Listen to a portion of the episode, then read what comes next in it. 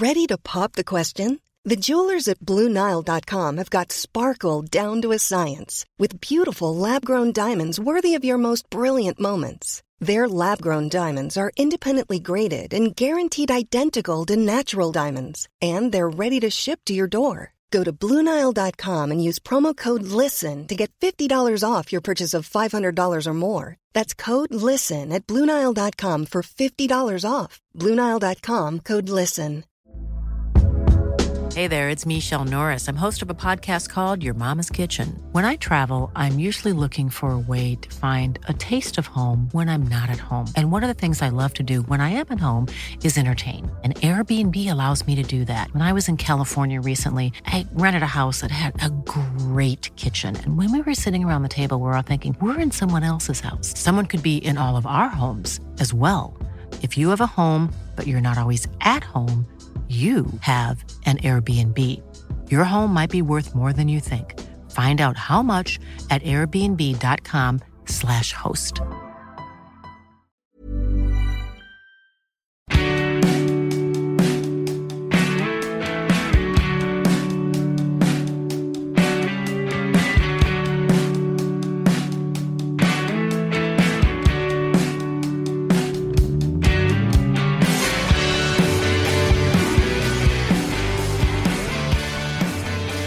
Hello, my friend, and welcome to Catch Up with Louise McSharry. This is the final episode of the first week of the three individual episodes.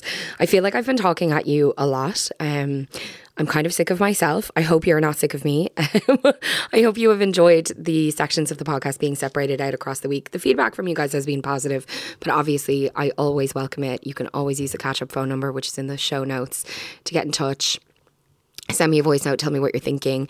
I also love to hear from you there, just on anything that's kind of on your mind. Um, and then I use those for the Patreon mailbag episode where I respond to all of those notes and voice notes and um, text messages and the like. And I'm always very happy to hear from you.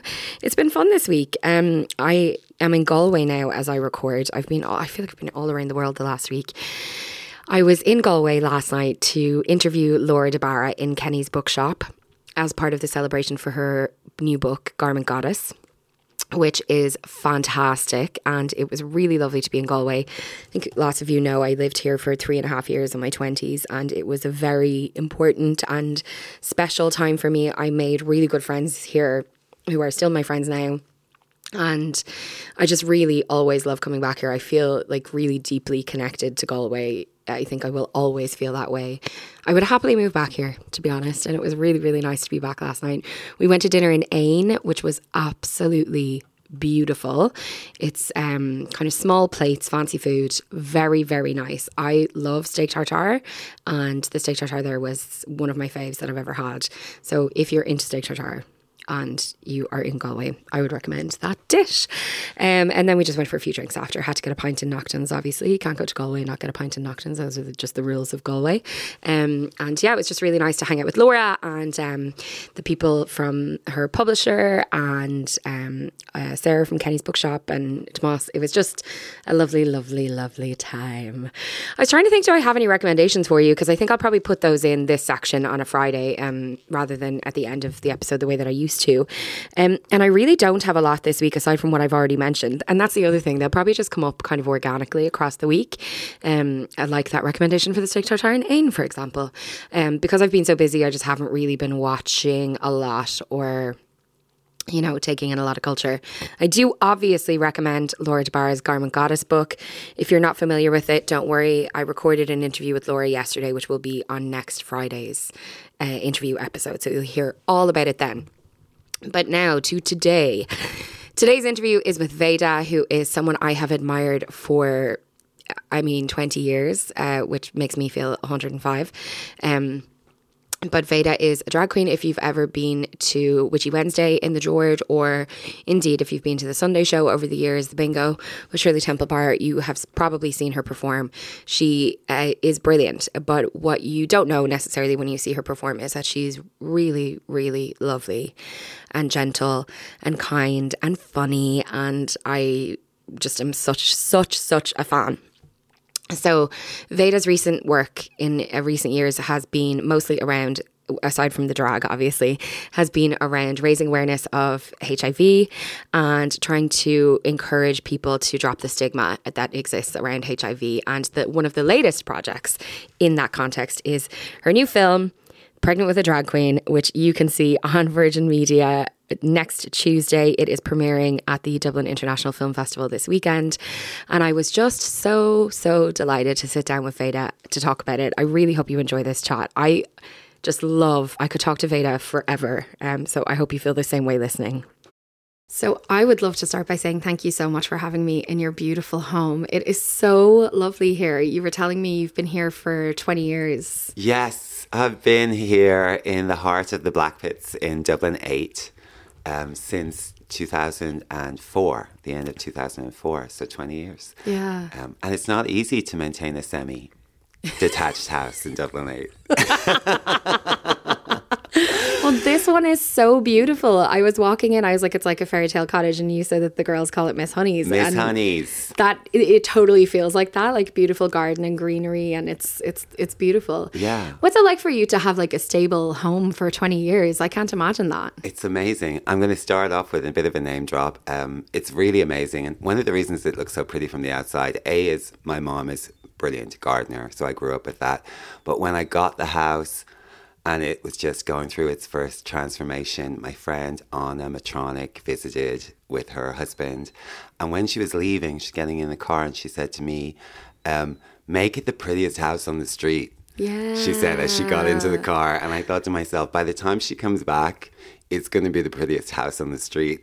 and it is because when I pulled up, I didn't, I hadn't looked at the numbers. I just was like, I knew I was in the rough area, and I saw it immediately, and was like, oh my god, that house is so gorgeous, and it's your house. great, yeah. great. Thank you. I'm so proud. Yeah, I, I well, I'm jealous. I'll be honest. and it feels great to have a home and and uh, it also uh, it's a tough one i feel so happy for myself that i've had the privilege and as someone who works as an artist it's been my only security Yeah. has been to to manage to pay that mortgage Yeah. every month is all i keep focused on still Yeah. focused on i joke about it at my show every month I say, so we're here so that I can get one month closer to retiring. Um, Yeah. But I love it. It makes me very happy. And I'm so aware for that reason that a lot of the mental health issues and crises that young people and queer young people are having now, I think is about not being able to have a home. As simple Yeah. as that. A space where you're in control, where you can be creative, where you can let your walls down and close Yeah. the door, feel safe. I totally agree. I mean, I see it all the time with queer friends of mine who, you know, are because the thing is, it's not even just about not being able to buy a house. I mean, being able to buy a house would obviously be a stunning thing for anyone. Um, but for someone to even to rent a room, if you are vulnerable or you feel vulnerable, to be able to find a, a, a situation with people who you're going to feel safe with, like it, it is a, an extra layer, you know, to all of this. Yeah, Yeah. Pixie lived here with us for a decade. And I think that's an example of, yeah, how if you can find a queer family, Yeah. you don't want to leave them. It took a pandemic and a bit of a nudge for her to fly from the nest.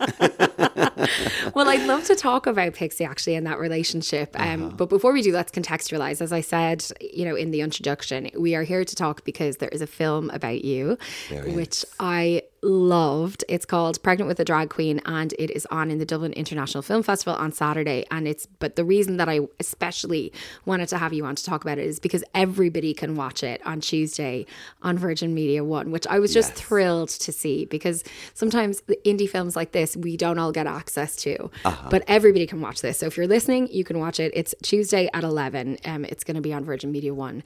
and then on the player, so you can catch up with it later as Well, well, exactly. which is great. Yeah. It's so gorgeous. Uh, How did it Thank come to be? Um, Andrea Horan is the, the first part of the story. Andrea and I were hanging out during the pandemic a lot because she's my gorgeous neighbor. Um, we used to go to Marlowe and Co., the local coffee shop, and hang out in the queue as if it was Berghain. All the local gays would be there, and we'd dress for the occasion. Anyway, I love it. Yeah, The glamour. nostalgia uh, for the pandemic. But anyway, we, we were talking about um, my HIV activism really Mm. a lot around that time. And I was just getting started on my journey with our podcast for people living with HIV, Yeah. Poz Vibe. And meanwhile, she has a, a good friend who used to work with her at uh, Think Tank. I always find it hard to say Think, Think Tank. House. think House. think House. That's right. Um, Colin Brady, and he directs films. Um, and basically, she put the two of us together in her head and suggested to him that he should make a film about drag and uh, possibly about me. So I went for a coffee in Simon's Place. Sadly, Yeah. Simon's Place is no more uh, with Colin, and he gave me his idea, which was to make this short film about drag, and that was as loose as it was in his head. Right. Um, and I said to him, I'm an open book, so I'm happy to make the film. And I love Andrea, I trust her, so we're good. Yeah. We're good. But neither of us really had the bones of the idea yet. Yeah. And I told him that HIV activism was the most important thing to me, that um, that had to be one of the messages of the film, and that uh, positive discrimination when it comes to casting was something that I would love to do Mm-hmm. Yeah. and to have as many people living with HIV as possible playing parts in the film. Yeah. Mm. And he agreed to that right off the bat.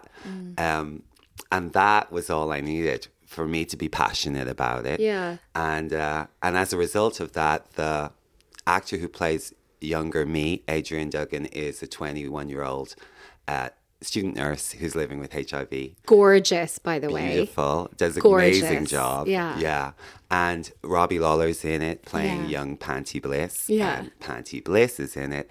And uh, another handful or couple of handfuls of members of our community Yeah. who've all come out on our podcast. We call them our Poz Vibe tribe. Yeah, and I love that in the credits they are top of, Uh-huh. of the credits um, and and that. identified as a HIV positive cast. Because they're out and proud and activists. Yeah. And that in itself makes me super proud and emotional. People who don't inhabit that space or understand it mightn't understand how important it is to us. Mm. When Robbie and I started doing our podcast and really working on um, getting the U equals U message out there, which is the message that people who are on effective treatment can't pass on HIV.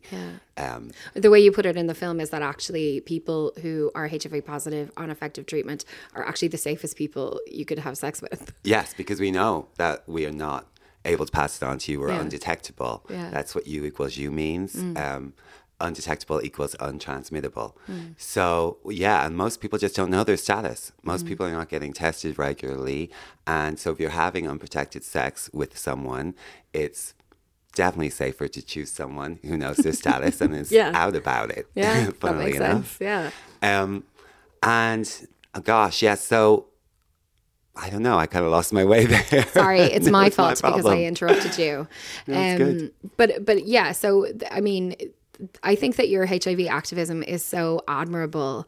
But before I knew that you were a HIV activist, I just knew you as this like unbelievably glamorous, mind blowing drag queen. Like I remember the first time I saw you perform in the George, I was like, oh my god, I didn't know that drag could be like this. Like I knew a little. I mean, I was very young and very kind of dumb. And um, I didn't, you know, what I knew about drag was quite limited. I'd never considered that you could do drag to like an Arctic Monkeys song. And like, I remember, I think the first time I saw you, that's exactly what you were doing. And you were literally swinging like from the lights across the stage on the George. And I was like, oh my God, this is, this is my drag. Like, this person is so cool and so edgy and so different. And I loved all the drag. you. I mean, I loved it all, but like uh, from the get go, I was like, "Who is this person? I need to know everything." And I have watched you from afar from for so long, and the more I got to know you, the more I loved you because you're not just cool, you also are kind, and you have this drive to like make things better. Where do you think that comes from? Gosh, um, I think I had some great role models. You know, queens, amazing queens in my life. Uh, I luckily I went to San Francisco in the end of the 1990s and hooked up with this great crowd of performers at a bar called the Stud at a club called Trannyshack, which was created by an amazing queen called Heklina. She also was living with HIV and she was very active. She would go to Washington to big demonstrations and stuff like that. She passed away sadly last year. Um, she was a great role model for me. Very kind, very cutting, very funny, all of those things at the same time. Yeah. Just a great role model. Panti, of course, my big sister, is the dream. Mm. She's such an amazing person. So I guess it's easy as well for me to give credit to other people, but um, my mom's an incredibly kind person. And I think that I think that I've always enjoyed playing the villain while knowing that there's a, a much softer person, you know, behind that that character that I like to play. And yeah.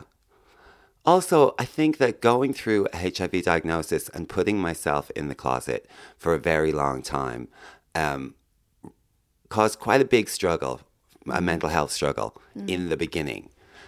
And even though I've overcome it and I'm quite proud of myself what I've done since then, I don't want that for anybody else. Yeah.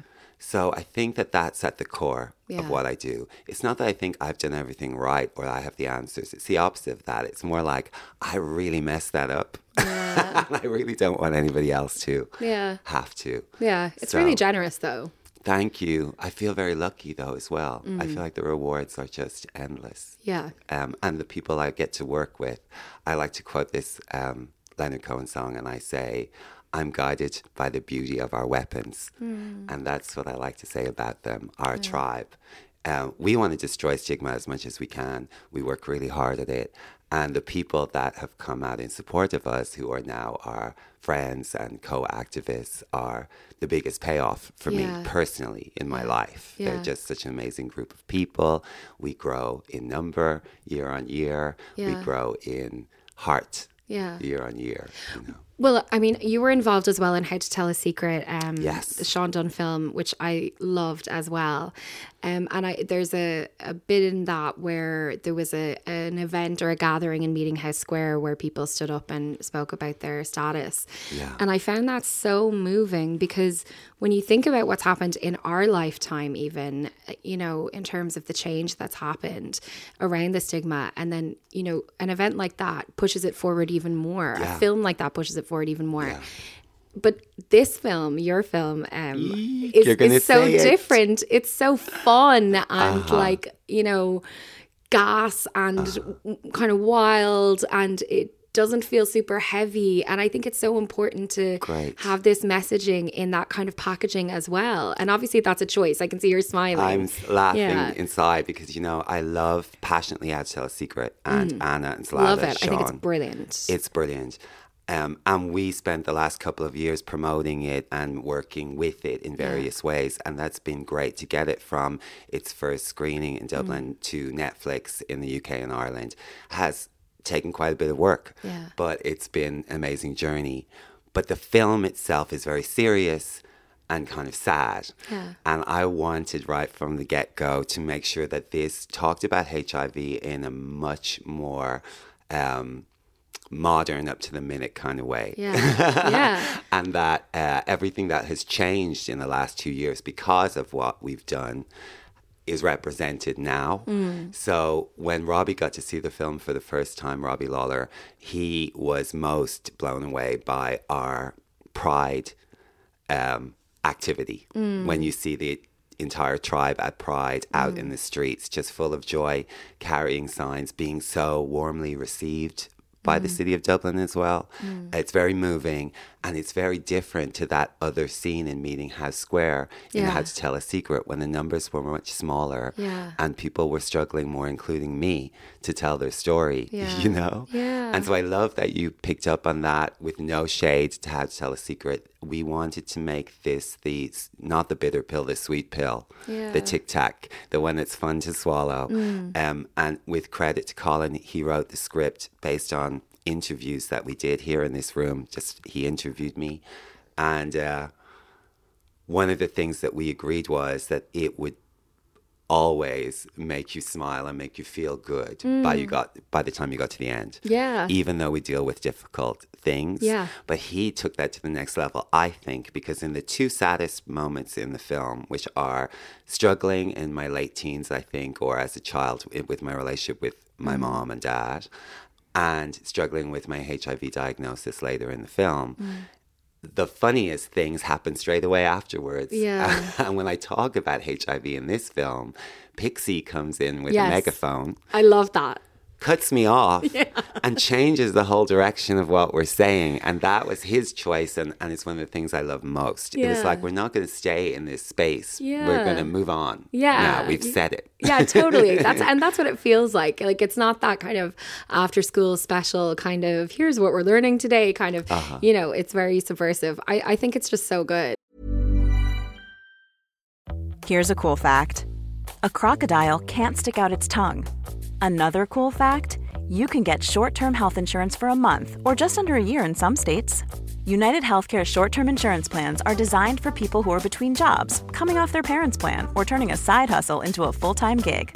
Underwritten by Golden Rule Insurance Company, they offer flexible, budget friendly coverage with access to a nationwide network of doctors and hospitals. Get more cool facts about United Healthcare short term plans at uh1.com. Hey, it's Ryan Reynolds, and I'm here with Keith, co star of my upcoming film, If, only in theaters, May 17th. Do you want to tell people the big news? All right, I'll do it. Sign up now and you'll get unlimited for $15 a month in six months of Paramount Plus Essential Plan on us. Mintmobile.com slash switch. Upfront payment of $45 equivalent to $15 per month. Unlimited over 40 gigabytes per month. Face lower speeds. Videos at 480p. Active Mint customers by 531.24 get six months of Paramount Plus Essential Plan. Auto renews after six months. Offer ends May 31st, 2024. Separate Paramount Plus registration required. Terms and conditions apply if rated PG. Hey there, it's Michelle Norris. I'm host of a podcast called Your Mama's Kitchen. When I travel, I'm usually looking for a way to find a taste of home when I'm not at home. And one of the things I love to do when I am at home is entertain. And Airbnb allows me to do that. When I was in California recently, I rented a house that had a great kitchen. And when we were sitting around the table, we we're all thinking, we're in someone else's house. Someone could be in all of our homes as well. If you have a home, but you're not always at home, you have an Airbnb. Your home might be worth more than you think. Find out how much at airbnb.com/slash host. Great. What one thing that I really loved is that we start and we're in what was Mr. Pussy's club called that you worked in? Mr. Pussy's Cafe Deluxe. Yes. So we were in Mr. Ca- Pussy's Cafe Deluxe, and I am just fascinated by that time. I Like you worked there. I didn't know that you too were involved in that. Yes, yeah. So for people who don't know, because there will be people who won't know anything about drag or the history of drag or, or or queer culture or anything, and that's which is by the way is fine. But like I want them to come into this glamorous world with us. Who was Mr. Pussy and what was happening there? It's very interesting, especially because this was all in the 90s, mid 90s, before the internet and the whole social media phenomenon, before cameras on your phone. Yeah. So evidence of Mr. Pussy's is is quite thin on Thin the on the ground. ground, yeah. But we managed to dig some up with Mr. Pussy's help. Uh, Mr. Pussy has been uh, performing in drag.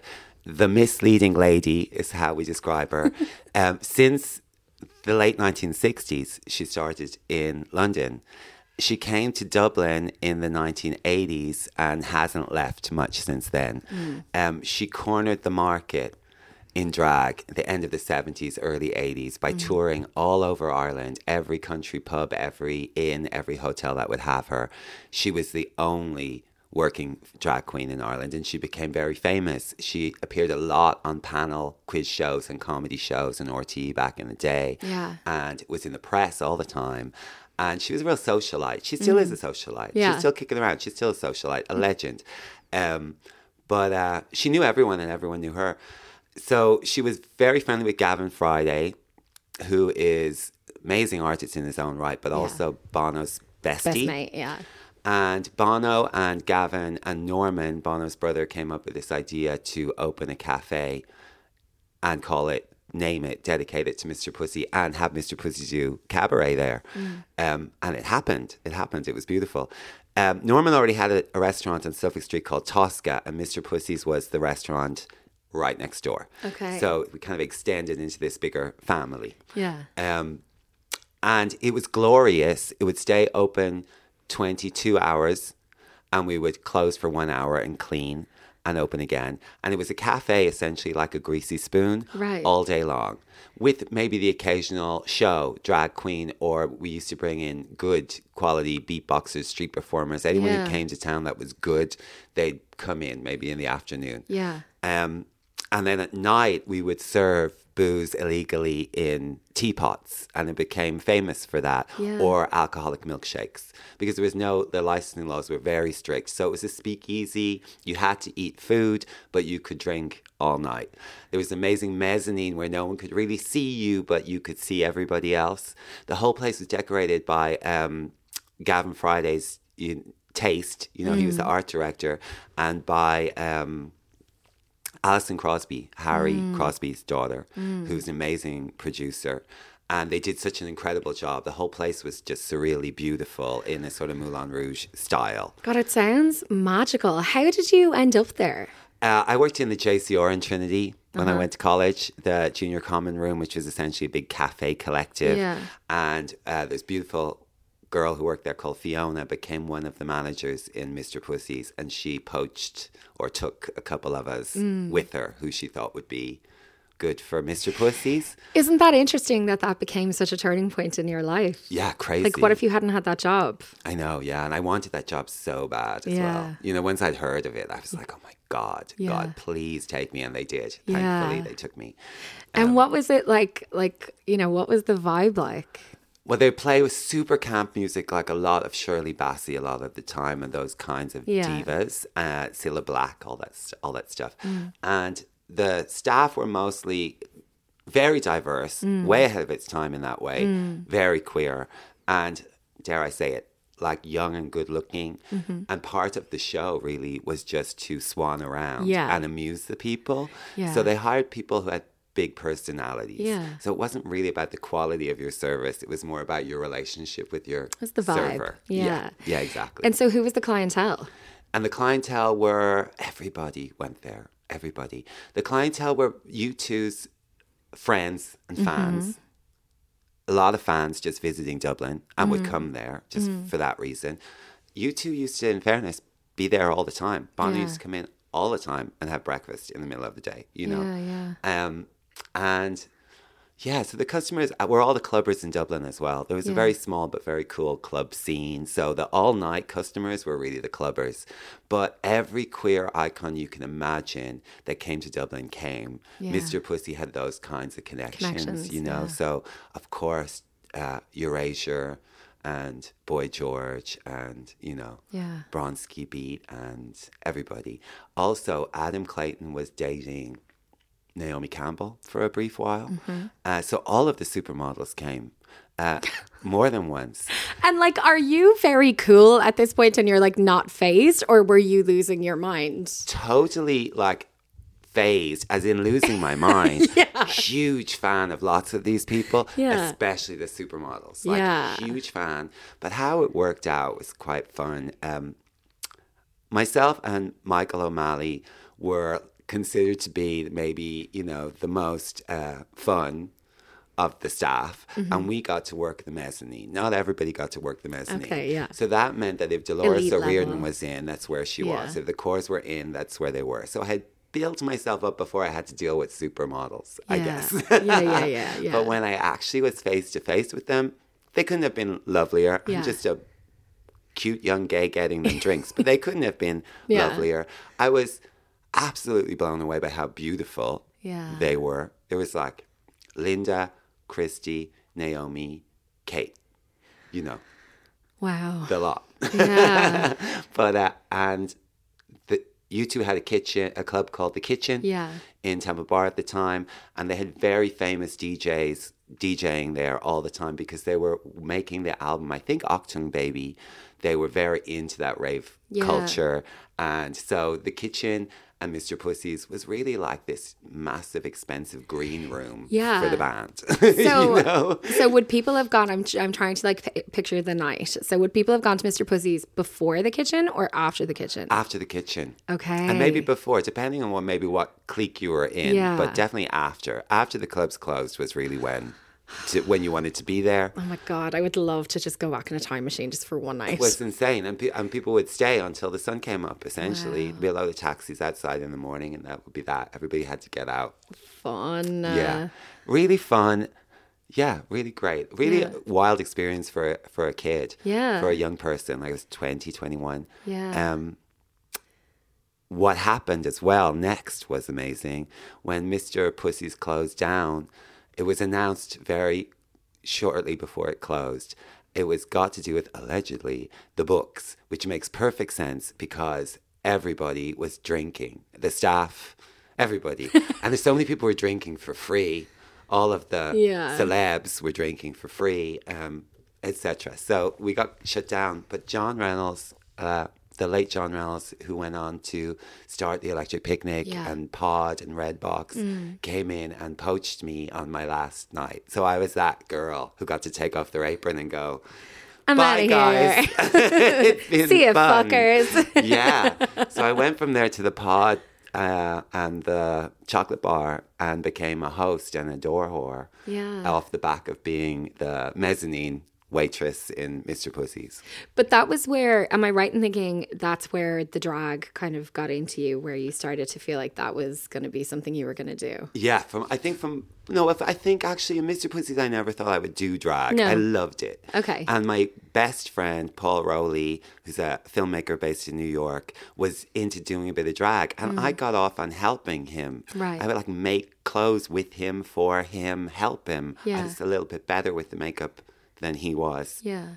Both of us were totally inexperienced. Yeah. So that's really, I was more like playing with this doll. Mm. But he moved to San Francisco and invited me to come Mm. and stay. And that's when I really got into drag because he was already doing drag in San Francisco and he signed us up for a show that same day, the day that I arrived. Tuesday nights was Trannyshack and it was a Tuesday. And, um, and we spent the day just getting in drag, and then we went and performed as a duo at this club. We called ourselves the Fashion Olympics. He had this great white dress, very disco, very kind of Grecian. So I went to a costume hire shop and hired a kind of a Grecian dress, and we spent the day kind of making ourselves look a bit like a Grecian strawberry switchblade, if you can imagine that, because we really went to town with the hair. Yeah. Um, and we did this song, uh, I'm in Love with a German film star. Uh, by the Passions, really beautiful song I'm going to listen to that on the way home. and you love it. It's a beautiful song, and uh, and that was that. I had no real idea that I was going to become a drag queen. Yeah. Even then, even afterwards, I sat on the bar then, and I made a new friend, and that was Ana Matronic. She was the first woman that I ever met who was performing in drag. Yeah. And she was so much better than the rest of us, like really incredibly good. Um, and this was before she became a pop star. Yeah. And we became besties almost straight away. Yeah. We just hit it off. Yeah. And that really encouraged me to do it more because she was like, you're a drag queen. Yeah. you know? She diagnosed you. yeah, exactly. But also, what happened that night, as I mentioned in the film, uh, a great performer called Steve Lady Yeah. stole the show doing a Bowie number, Rock and Roll Suicide, which Mm-hmm. was to become num- my first solo number. I never pretend that I didn't pinch it straight from her. Yeah. You know, I was just blown away by her, and I was a huge Bowie fan. Yeah, and there was I I remember when I first saw you being feeling that Bowie like was there. Like I was like, this is a this is a Bowie drag queen. I had never put it together in my head, and that's why she unlocked it for me. Yeah. Because I was just like, oh, I am a drag queen. Yeah. They're right. I'm just not the kind of drag queen I've ever Yeah. seen. I'm this other kind that I'm going to have to create Yeah. for myself, was really what I realized. Yeah. And um, yeah, so Steve Lady and I eventually became friends. It's hard to become friends with someone when you're such a big fan, but Yeah. we did. We got there. eventually, we even made out on her bed once for a while, but we didn't seal the deal, unfortunately. I don't think I was like ripe enough for her. You know, she was much more sophisticated than me. I She was see. like like a cat playing with a toy. You know what I mean? But you were happy to be played with. oh, so over the moon, ecstatic. Like, oh my God, all my dreams come true. yeah. Yeah. So that's how it started for me. I- I love the the family aspect of drag. Like you mentioned Pixie earlier, and I, I, would I be right in saying Pixie's your drag daughter? Is that the Absolutely. correct? I don't want to use the f- incorrect phraseology. Oh, yeah. We're Um, allowed to say that. Yeah. But all of the connections that you have, you know, the the the, the chosen family that comes with drag, I think, is is so beautiful. And I, Mr. Pussy says, um, you know, that that she's your drag mother, and she's honored to to be that. Uh-huh. And then you obviously, I'm sure, have s- such feelings about your own drag children who are now going to spawn their own drag children. They and they, they have. have I'm a exactly. I was just going to say, yeah. Yeah. Who was your drag granddaughter? Is it Well, I guess, you know, it's hard to say at the moment because there was a big falling out between. Oh, okay. Well, we won't go there then. God but you know, it's it depends. For example, Anxiety would call herself my daughter for Yeah. sure, and she would call Viola her daughter. Okay, yeah, But yeah, I yeah. would also call Viola my daughter. Okay. Since I gave her her first gig ever. you know what I mean? I don't want to start any no. on this podcast. So the lines get a little blurry. Do you know? But You I know? love that you can see it because you can see the family resemblance. Like it makes Uh-huh. total sense to me that anxiety is your drag daughter and that Vi- Viola would be part of the family as well. Uh-huh. Yeah. Um, where does that come from? That that those even that terminology. Yeah, that I think that comes right from the start. It comes from surviving in Mm. Yeah. the ballroom scene. Yeah. Where you needed a house and a mother if Yeah. you were to stand a chance because a lot of those kids didn't have a house or a mother. Yeah. You know. For people Either who aren't because- familiar, ballroom scene is um, like a, a queer subculture started in New York in the 80s or earlier 80s. the Yeah. 80s, yeah. And it was a, about a lot of kids who left home to try and find somewhere they'd be accepted and connected. And I'm absolutely fascinated by it. If you haven't seen Paris is Burning, if you're in any way interested, go and watch Paris is Burning. Oh, so and good. get And your Pose. primer and Pose. Yes, of course. Yeah. So, so many people will be familiar with it now. Yeah. yeah. So it does come directly from there. It, yeah. I think it does really come from there, but I think it is just the nature of the relationship. It is exactly it, it, what Yeah. it says on the tin. Yeah. You know, Pixie is my drag daughter. It's not the same as having a daughter. It's better. Well, I mean, I think the fact that she lived here for 10 years and then you had to give her a Uh-huh. Little nudge to get rid of her is that's Yeah. that is having a daughter um currently in this housing situation in Dublin. And there's something in it with Pixie and I, uh, and I have other daughters who I adore, Chanel and Shalina, many over the years. Mm. Um, but there's something in our DNA. Yeah. Pixie and I are so similar as people. Yeah. She is a cooler, better version of me. She's even a better looking version, but only if you squint. Who's squinting? Nobody. um, well, I, I think, you know, the film is so joyful, as discussed previously. and um, it is such a beautiful, I think, kind of assemblage of all of the bits of you that I know. I mean, obviously, I don't know you intimately, but, you know, it brings in the fun, it brings in the drag. You really feel that your, your kind of warmth and kindness that maybe people who went to see a show wouldn't necessarily know is there. And then there's this amazing activism that has become such a focus. Um, is it still your number one priority, that activism, the HIV activism? Yeah, there's still a long way to go, and I feel like the film is just another thread in whatever I'm trying to weave in the Yeah. future. Yeah. You know, and um, we're already engaged with a new season of Poz Vibe. We have a new episode coming out next week, and we have a lot of plans for this year. Yeah. And beyond that, I never really know what I'm doing. Yeah. I just follow my instinct, try to listen to my Hmm. inner voice as much as I can and move forward. I think the thing that started me on this journey was so simple. I was in this very room with my friend, Our Lady K. I was going to say J. There's another person. it's with Lady K.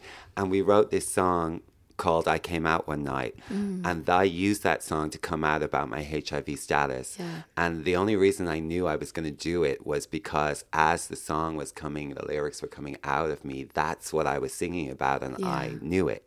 And following that voice and listening to my mm. instinct kind of led to How to Tell a Secret, to the podcast, to World Pride in Sydney, to Pregnant with a Drag Queen. Yeah. And I'm just going to keep doing it. It's like the universe is telling me it's my thing. Yeah. And I feel really proud of what we're doing. It's interesting you said that about songwriting. I, I heard Billie Eilish talking about that recently that sometimes like she'll write a song and she won't think it's even about her and then I'll, she'll realize oh wait no actually that's very about me Uh-huh. I didn't even know that I needed to kind of get that out of me um so there you go you and Billie Eilish very connected We're very close. yeah I mean honestly it probably won't be long Me, wouldn't Anna, me. We're in a group chat. Can I ask if there was one thing that you wanted people to take away in terms of HIV uh, from our conversation? Obviously, U equals U. Yes. Is there anything else? Yeah. Um, I think if you're living with HIV and you feel like you're in a privileged position enough to come out about your status, my advice would be it's the very best thing that you can do for your own mental health and quality of life. And the more of us do it, the better for all of us. It's not everyone who's in that position. And I understand that. So I send them love as well. To everyone else, know your status. We have all of the tools to end new HIV situations. Yeah. Um, we have PrEP, which will prevent you ever becoming HIV positive. We have amazing drugs that keep people like me undetectable and prevent us from passing it on. Um, the only reason we have new HIV cases year on year is because people don't test. Hmm. And you can test at home for free. Hmm. Tests are free with the HSE. Yep. And you just go online and they'll send it to your door. It's very discreet, it's hmm. very easy to do, and you'll find out your status. Majority of people won't get a positive test, but you should get peace of mind from knowing that you've played your part. Yeah. And some people will get a positive test and we'll be here for you. Reach out to us, but just know that, you know, your health is going to be fine. Yeah. You're you're going to be fine. You're still going to be able to have children who will be HIV negative. You you don't actually need to worry too much about the situation. Um and we're going to end the stigma together. So don't feel ashamed. Don't let a virus, a virus has no personality, has no judgment. A virus doesn't care who you've been with, who you haven't been with. So don't let a virus control how you feel about yourself. Um, and it's great as well to always talk about the fact that the this used to be considered a gay disease. And now we're in a situation where there are as many straight people as there are queer people living with Yeah. HIV. And the group that are growing in number year on year is the straight community. Yeah. Um, so it's really important for everybody to get tested. Yeah. It's also really uh, uh, uh, sad that most women only get tested when they're pregnant. It's the only time that anyone suggests to them Yeah. that they should. The only time that it's like in a hospital where they're going to ask you to have a HIV test. Yeah. And so most women who have a diagnosis have a diagnosis because they're pregnant. Yeah. Which is already quite a scary thing to go through. Yeah. Um, and a lot of them, the majority of them, are in monogamous relationships. So they have no idea that this has come for them. Yeah. So that's a nice layered thing to process there. A lot going on. It's very sad. And then a lot of women find out because they have AIDS. They don't find out through pregnancy or through a test. They don't find out until they're very sick indeed. Yeah. And we don't want that to happen either. No. Um, Aoife Cummins, who was on Tommy Tiernan Yes. recently, came out on our podcast. She's an amazing young woman. She had to ask they three times in the hospital for a HIV test before eventually on the fourth time she got it. Yeah. Because doctors are fallible too. They might have one day's education Yeah. on HIV when they're in med school because there's so much for them to learn. Yeah. And they don't put they they think it's a queer disease too. Yeah. I have a friend of a friend who passed away a couple of years ago in a hospital in Brazil for exactly that reason. Nobody wanted to ask him if he was gay and test him for HIV, so they decided that he had cancer and by the time they figured out he didn't, it was it was too late. Um, and that's the stigma. That's the stigma. It's the stigma, and people just making an assumption when Mm. Yeah. half of the people living with HIV are already heterosexual. Yeah. You know? Yeah. It just doesn't make any sense. Yeah. We have to get over it. We have to. So just go online and book yourself a test. You need to be responsible for your own sexual health. You can't point the finger at anybody else. Yeah. else. You know, if there's problems in your relationship, that's your problem too. Yeah. you know? Yeah. But the tools are there. Yeah. And the engine is yours. Yeah. You know? Well, I love it. And I think that's a beautiful place to end. Thank you so much for this time. My pleasure. I hope everybody watches Pregnant with a Drag Queen. As I said, it's on Virgin Media 1 on Tuesday at 11 p.m. But as Veda said, it's also going to be available on the player so you can watch it whenever it suits. Please do, players. Thank you. Thank you. should go.